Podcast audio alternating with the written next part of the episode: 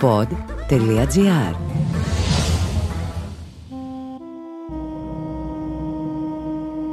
Ομήρου Οδύσσια. Ραψοδία Ήτα.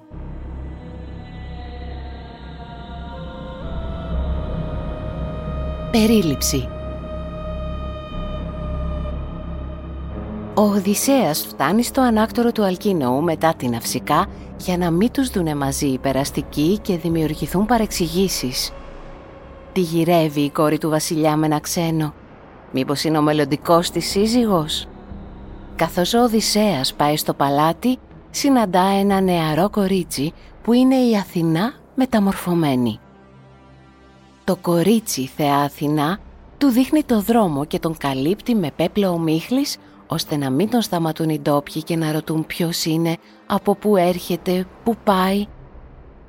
Το νεαρό κορίτσι, Θεά Αθηνά, μιλά στον Οδυσσέα για τους φέακες, την ιστορία τους, το περίφημο ναυτικό τους που είναι γρήγορο σαν τα πουλιά και σαν τη σκέψη του ανθρώπου.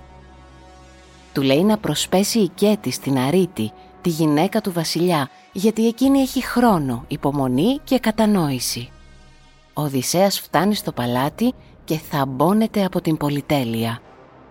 Υπέροχα η φαντά, χαλκός, ο υπέρλαμπρος κιάνιος θρυγκός ψηλά, ασίμι, χρυσάφι, γλυπτά, υπάρχουν παντού όλα αυτά και διαχέουν ένα φως σαν από ήλιο ή φεγγάρι. Στην αίθουσα του θρόνου, καθισμένοι σε προεδρίες θρόνους, τρώνε και πίνουνε οι πρόκριτοι της χώρας των Φεάκων είχε προηγηθεί μια γενική συνέλευση υπό την προεδρία του βασιλιά Αλκίνοου όπου συζητήθηκαν θέματα του τόπου. Πλήθος υπηρετών φροντίζουν για όλα. Ο ποιητής μας περιγράφει και το μεγάλο κήπο περιβόλι που έχει όλα τα δέντρα. Ελιές, σικές, ροδιές, αχλαδιές, μιλιές, κλιματαριές, ένα αμπέλι, πολλές πρασιές με διάφορα φυτά, λουλούδια, Δύο βρύσες έτρεχαν συνεχώς και η μία πότιζε όλον τον κήπο. Ο Οδυσσέας πλησιάζει την Αρίτη και αμέσως η Αθηνά αποσύρει το ομιχλώδες πέπλο που τον κάλυπτε. Πέφτει στα πόδια της βασίλισσας Αρίτης η Κέτης, ενώ όλοι που βρίσκονται στην αίθουσα του θρόνου εκστασιάζονται. Ο ξένος στην οικεσία του ζητά να τον στείλουν στην πατρίδα του που τόσο έχει στερηθεί. Ο βασιλιάς Αλκίνος δέχεται τον ξένο με όλες τις τιμές και την τάξη που ορίζει ο ξένιος Ζεύς.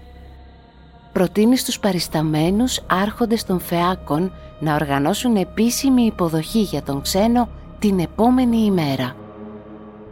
«Μήπως έχουμε απέναντί μας έναν Θεό», αναρωτιέται ο βασιλιάς Αλκίνος. «Δεν είμαι Θεός», λέει ο Οδυσσέας. «Ένας άνθρωπος είμαι και θέλω όσο τίποτε άλλο να επιστρέψω στην πατρίδα μου». Είναι αργά και οι άρχοντες των Φεάκων αποχωρούν από το παλάτι να πάνε για ύπνο στα αρχοντικά τους. Μένουν εκεί ο βασιλιάς, η βασίλισσα και ο ξένος. Η Αρίτη τον ρωτά ποιος είναι, πώς έφτασε στην νησιώτικη χώρα τους και πού βρήκε τα ρούχα που φορά. Ο Οδυσσέας αφηγείται με συντομία το ναυάγιό του την επτάχρονη αναγκαστική παραμονή του στο νησί της Καλυψός, το περιπετειώδες ταξίδι του μέχρι εδώ και τη συνάντησή του με την Αυσικά. Ο αρχοντικός ξένος δεν αποκαλύπτει το όνομά του και την ιδιότητά του. Ο Αλκίνος, εντυπωσιασμένος από τον ξένο, εύχεται να τον κάνει γαμπρό του, άντρα της Ναυσικάς. Αν όμως ο ξένος θέλει οπωσδήποτε να επιστρέψει στην πατρίδα του, υπόσχεται πως οι φέακες θα τον οδηγήσουν εκεί με ένα από τα ταχύπλοα σκάφη τους και με κάθε ασφάλεια. Κατόπιν αποσύρονται για ύπνο.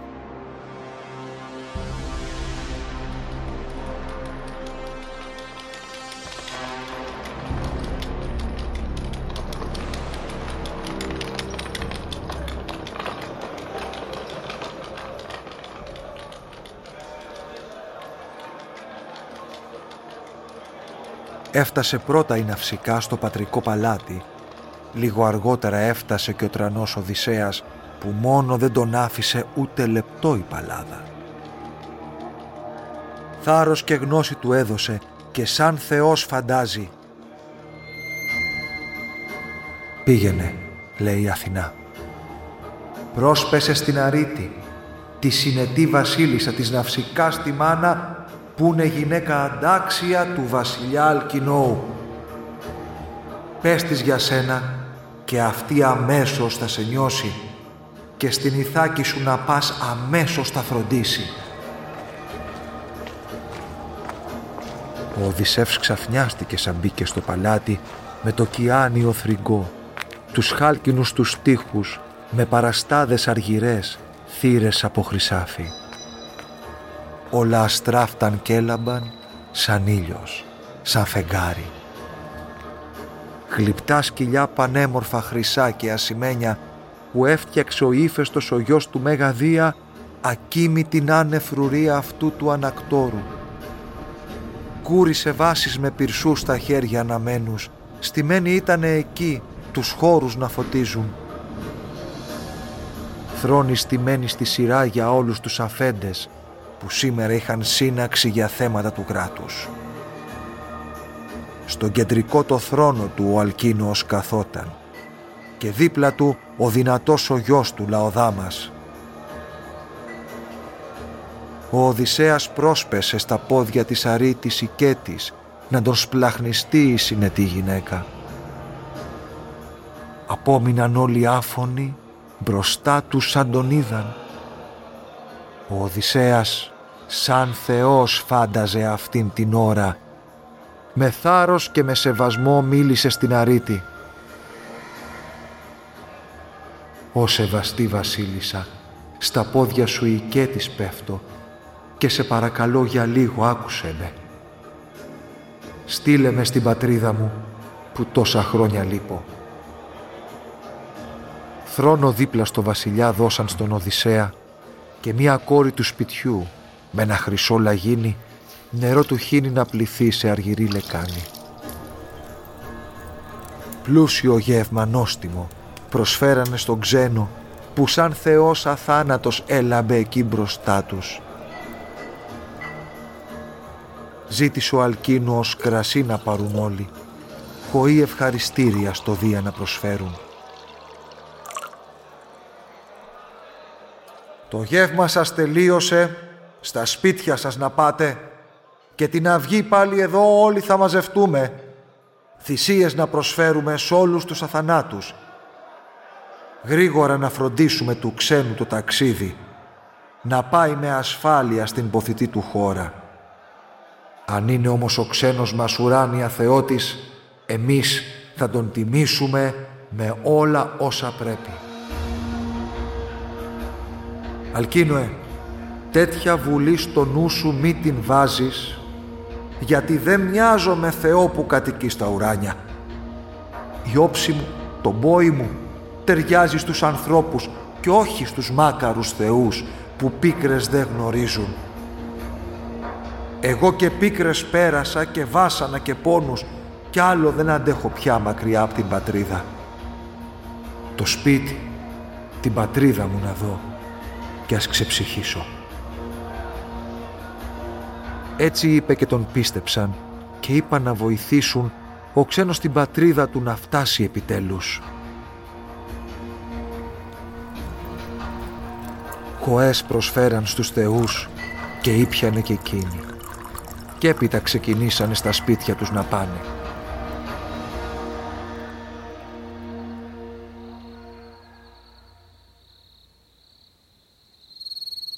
Απόμεινε ο πολύτροπος Οδυσσέας στο παλάτι, παρέα με το βασιλιά και την καλή αρίτη. «Ξένε θα κάμω την αρχή», του λέει η αρίτη. «Ποιος είσαι, πού θα έρχεσαι, ποιος σου δώσε τα ρούχα; Τα ρούχα που εσύ φοράς, εγώ τα έχω ράψει».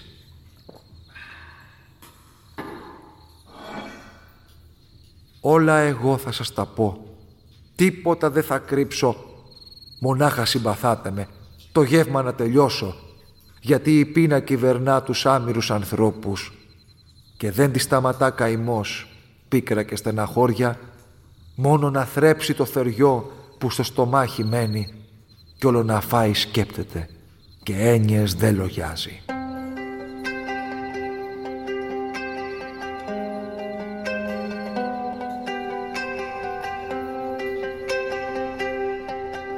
Βασίλισσα, σαν με ρωτάς για τα δικά μου πάθη, μάθε για μένα οι θεοί δεν δείξανε συμπόνια. Πολλοί με βασανίζουνε και με κρατάν στα ξένα, μακριά από την Ιθάκη μου και τους αγαπημένους. Στο πέλαγο σαν ήμουνα με τους καλούς συντρόφους. Ο Δίας με τιμώρησε και με αστροπελέκι.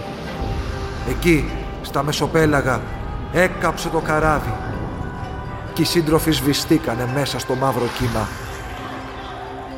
Έρμος και μόνος βρέθηκα σε ένα ερημονήσι που κυβερνάει καλυψό του Άτλαντα η κόρη. Αυτή η ανίκητη θεά με τις γουρές πλεξούδες είχε μεγάλη ομορφιά και δύναμη και πάθος και με τον δόλιο πόθησε τέρι της να με πάρει. Αθάνατο μου έταξε εμένα να με κάνει χωρίς του χρόνου τη φθορά τον έρωτα να ζούμε.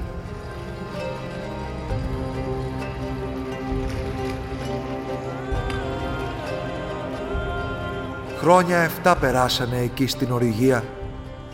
Εχμάλωτος ερωτικός της καλυψός της νύμφης. Με λυπηθήκαν οι θεοί και την εξαναγκάσαν να με αφήσει λεύτερο σπίτι μου να γυρίσω. Με καλοτάξιδο σκαρί μ' άφησε να αρμενήσω, μπόλικο μου δώσε ψωμί, γλυκό κρασί και ρούχα και ένα αεράκι ούριο τα κύματα να σκίζω. Μέρες περάσαν δέκα επτά κι όλα καλά πηγαίναν, ώσπου τη δέκατη όγδοη είδα εγώ τη γη σας στο βάθος του ορίζοντα φάνηκαν τα βουνά σας. Ο Ποσειδώνας, ο Θεός των θαλασσών ο άρχων, έστειλε όλους τους καιρούς και μου κλείσαν το δρόμο.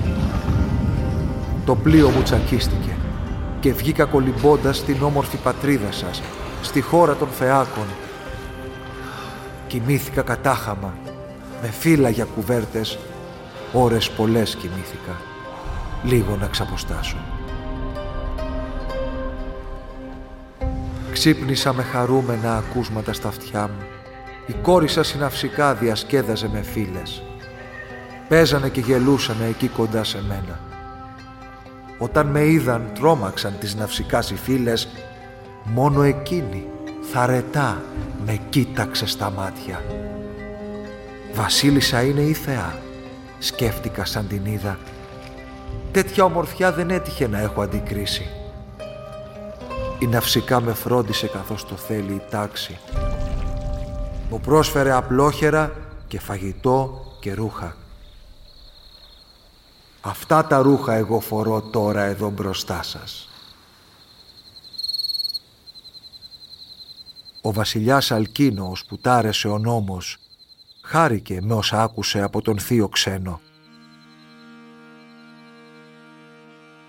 «Ξένε σε θαύμασα πολύ», και αν και εσύ το θέλεις, παντρέψου την κορούλα μου, γαμπρό μου να σε κάνω. Εάν αυτό δεν γίνεται και έχεις άλλη γνώμη, ποτέ με βία εγώ εδώ να μείνει θα θελήσω. Αν η ανάγκη ανήκει τη ζητά εσύ να φύγεις, αύριο κιόλας θα βρεθείς σε πλοίο των θεάκων, με δίχως έγνοιας για κουπιά, για ξάρτια και ιστία. Θα φτάσεις στην πατρίδα σου όπου αυτή κι αν είναι την αυτοσύνη μας θα δεις και θα την εκτιμήσεις και θα θαυμάσεις τα γοργά και ασφαλή μας πλοία που ναυτικοί πανάξιοι παντού τα αρμενίζουν. Θα δεις γιατί οι φέακες έχουν τέτοια φήμη και τόσες ικανότητες της θάλασσες να ορίζουν. Τα πλοία μας σαν τα πουλιά και σαν τη σκέψη τρέχουν.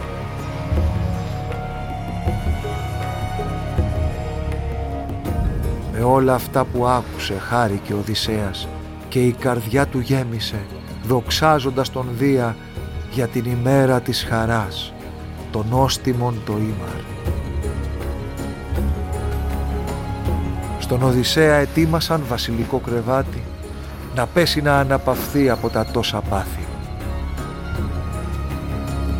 Στο τέλος και ο Αλκίνος έπεσε στο κρεβάτι που η ίδια η βασίλισσα Αρίτη επιμελήθη.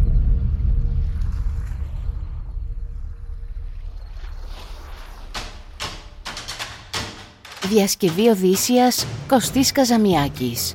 Αφήγηση Ρένος Χαραλαμπίδης. Πρωτότυπες μουσικές Χρήστος Σούμκας. Μοντάζ Sound Design Αμαλία Κατοίκου. Επιμέλεια παραγωγής Εκφώνηση περιλήψεων Έλενα Δημητράκη